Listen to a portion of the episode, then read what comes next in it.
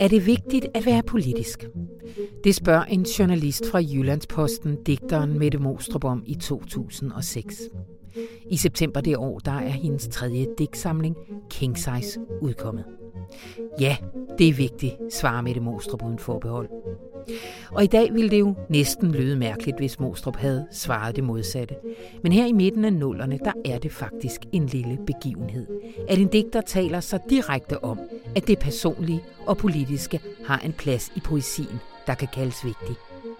I 2006 sætter en ny politisk poesi, nemlig identitet, til debat herunder den danske. Velkommen til 20 før 20, en podcastserie om dansk litteratur fra år 2000 og til i dag, fortalt igennem de begivenheder, der tegnede den. Mit navn er Anna von Sperling.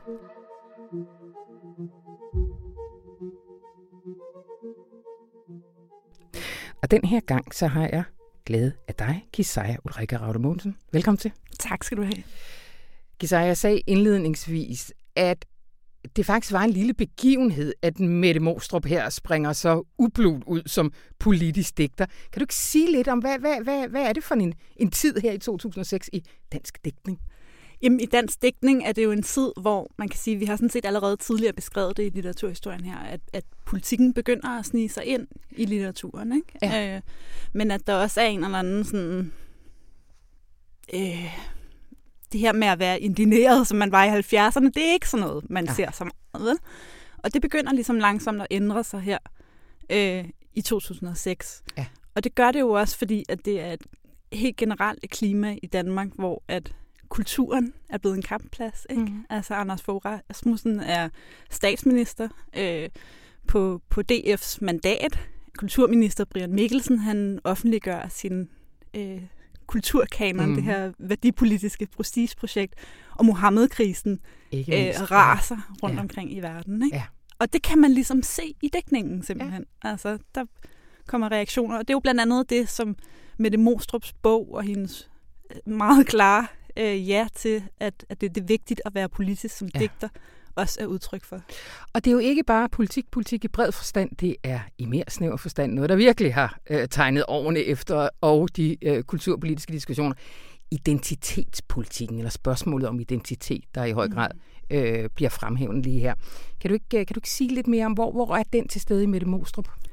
Jamen, den er til stede på den måde, at, at hun meget direkte ligesom øh, bevæger sig ind i den her danskhedsdebat. Ja. Altså, hvad vil det sige at være dansk? Øh, et af de digte, som jeg fremhæver i artiklen, den handler, eller det handler direkte om paragraf 1.1 i udlændingelov af 2003, tror jeg, den hedder, som blandt andet handler om, hvornår man får dansk indfødsret. Øh, og det er også det, der sådan mere generelt løber igennem digtene. Ikke? Altså, hvad, hvad er identitet, øh, og hvad vil det sige at være dansk? Og det er der også en, i det her digt en indignation over den her lov. Øh, men der er også en undersøgelse af det simpelthen. Ja. Kan du lige sige lidt mere om, hvad er Mette Mostrup? For King Size, den, den sælger også helt vildt godt, ikke? Jo, det, altså, det er altså, hun bliver en af de der nye, yngre danske digtere på det tidspunkt, eller midt i 30'erne, eller hvad hun er mm. på det tidspunkt, der virkelig, altså hvad skal man sige, får også et lidt bredere publikum. Det er helt sikkert et gennembrud for hende, ikke? Ja. Altså, altså King Size er, en, er også en helt vild digtsamling på det ja. her tidspunkt, fordi den simpelthen er enormt levende og strider i alle mulige retninger, og er virkelig sjov. Øh, så måske er en form for digtning, som man heller ikke har været så vant til. Altså ja. at poesien kan være sådan mega underholdende også, samtidig med den jo er ja. kritisk, ikke? En anden digtsamling, som udkommer det år, som meget eksplicit diskuterer det at være dansk og hvad det betyder, det er øh, Find Holger Danske af Maja Le Langvad. Og skal vi ikke lige høre et klip? Det er fra et digt, der hedder Dette er Danskerloven.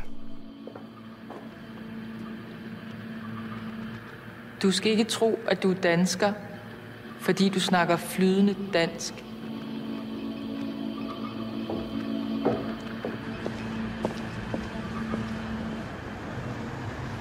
Du skal ikke tro, at du er dansker, fordi du er dansk statsborger.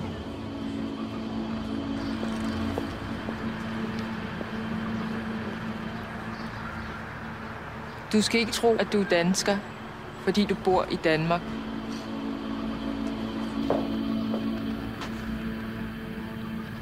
Du skal ikke tro, at du er dansker, fordi dine bedste forældre tror det. Du skal ikke tro, at du er dansker, fordi du respekterer de danske love. Du skal ikke tro, at du er dansker, fordi du hejser Dannebro i din have.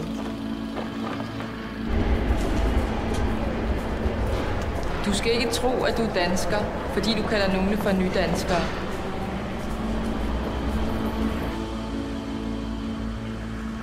Du skal ikke tro, at du er dansker, fordi du vil dø for Danmark.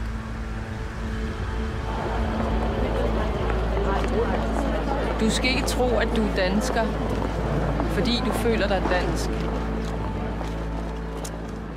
Kan du ikke sige, hvad, hvad, hvad er, hvad er Maja Lille Langvad for en, for en digter?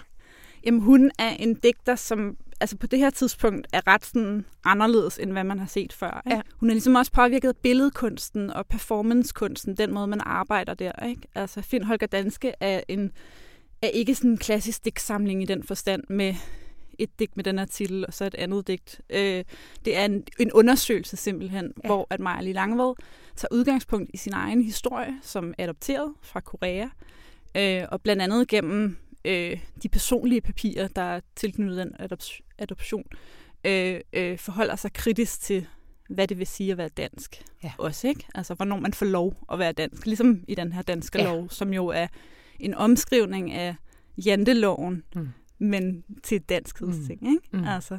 Og igen, så har vi det her med, at det både er sådan, ja, nærmest polemisk, ikke? Ja. men det har også et, et meget sådan dybere arbejde. Det er også noget med, hvordan man sammen... Altså i den her bog er der et væld af forskellige slags tekster, øh, omskrivninger af noget af Dansk Folkepartis valgmateriale, små digte, der ligesom omskriver danske ordsprog.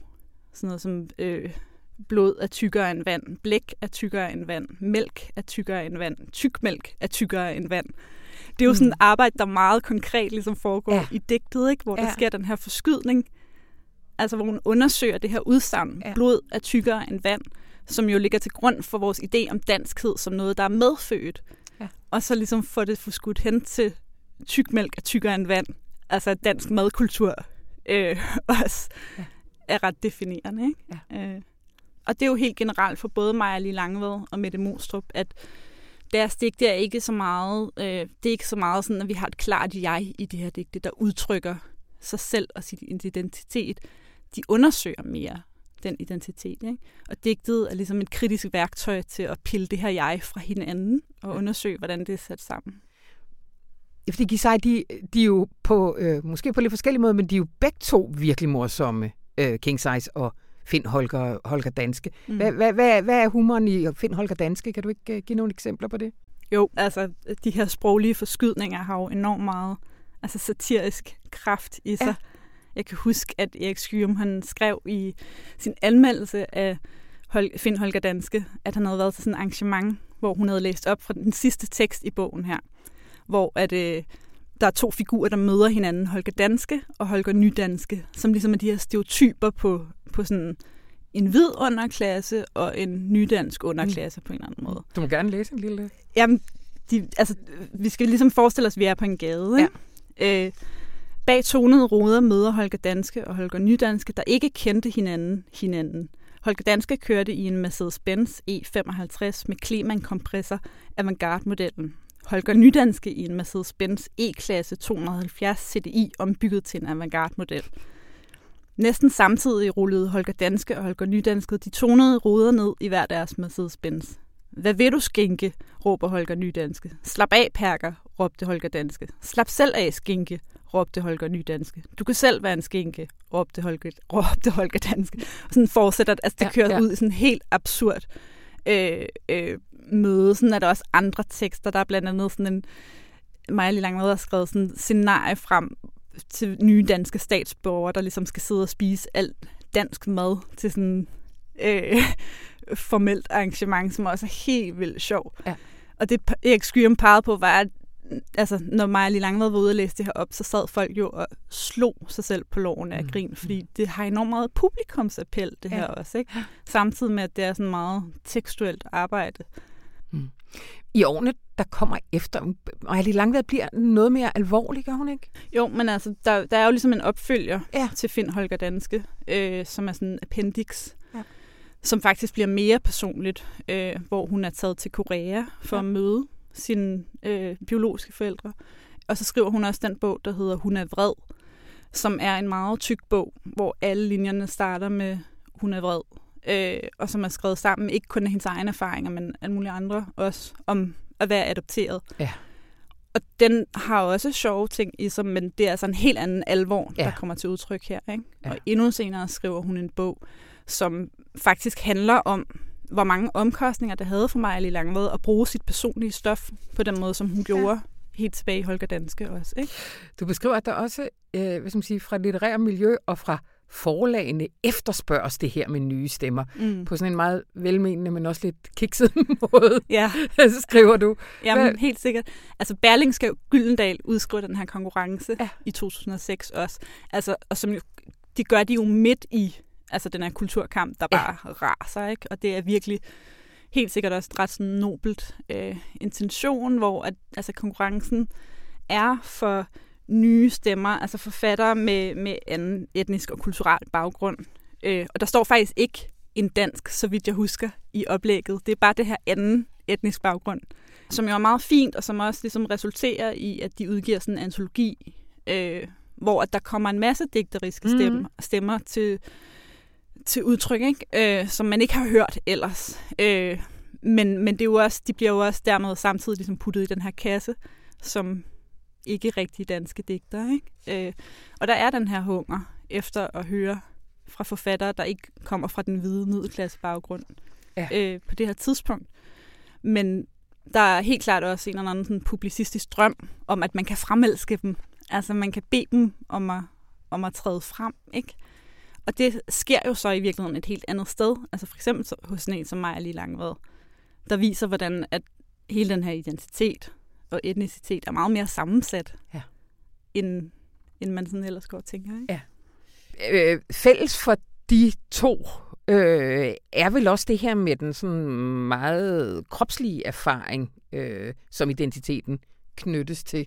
Øh, og den trækker vel også nogle spor øh, i, i de litteraturdebatter, som, øh, som vi har set her i tierne. Helt sikkert, det kommer jo til at fylde enormt meget, hvor man skriver fra, ja. og med hvilken krop og hvilke vilkår. Ikke? Altså, Miley Langvads bog skriver hun jo som adopteret, øh, som kvinde, øh, og der er alle mulige andre erfaringer. I, I 2014, så blusser det virkelig op ikke i den såkaldte vidhedsdebat, ja. der blandt andet øh, opstår i kølvandet på Jaja Hassans debut, øh, hvor at Lars Bugdal ligesom kalder jeg Hassan for identitetskarnevalist, som om identiteten er noget, man sådan kan jonglere med. Mm. Det var ikke helt det, han mente, men sådan, altså, ja.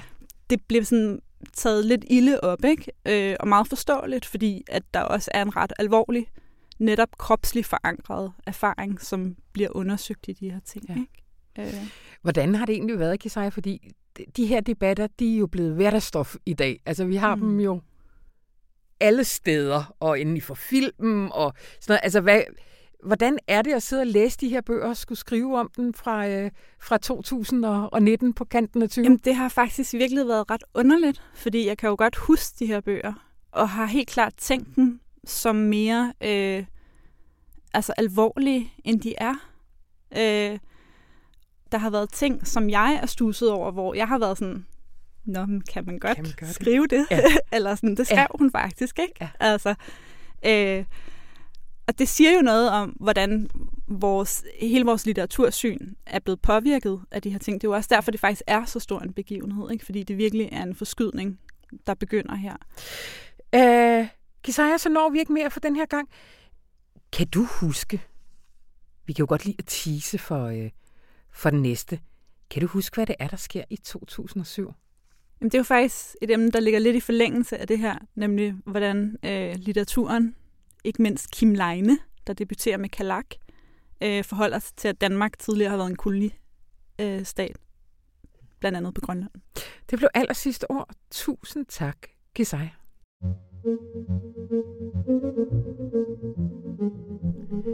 Det var 20 før 20 for denne gang. Lyt endelig med næste gang. Og læs også med, fordi Informationsforlag har udgivet en bog af samme navn, hvor de tre anmeldere går meget mere i dybden, end vi kan nå her. Du kan købe den på butik.information.dk. Og er du abonnent på avisen, så får du 15% i rabat. Og er du ikke, så kan du skynde dig ind og skrive dig op til en måned gratis, så får du ligeledes rabatten. Mit navn det er Anna von Sperling. Tak fordi du lyttede med. Thank you.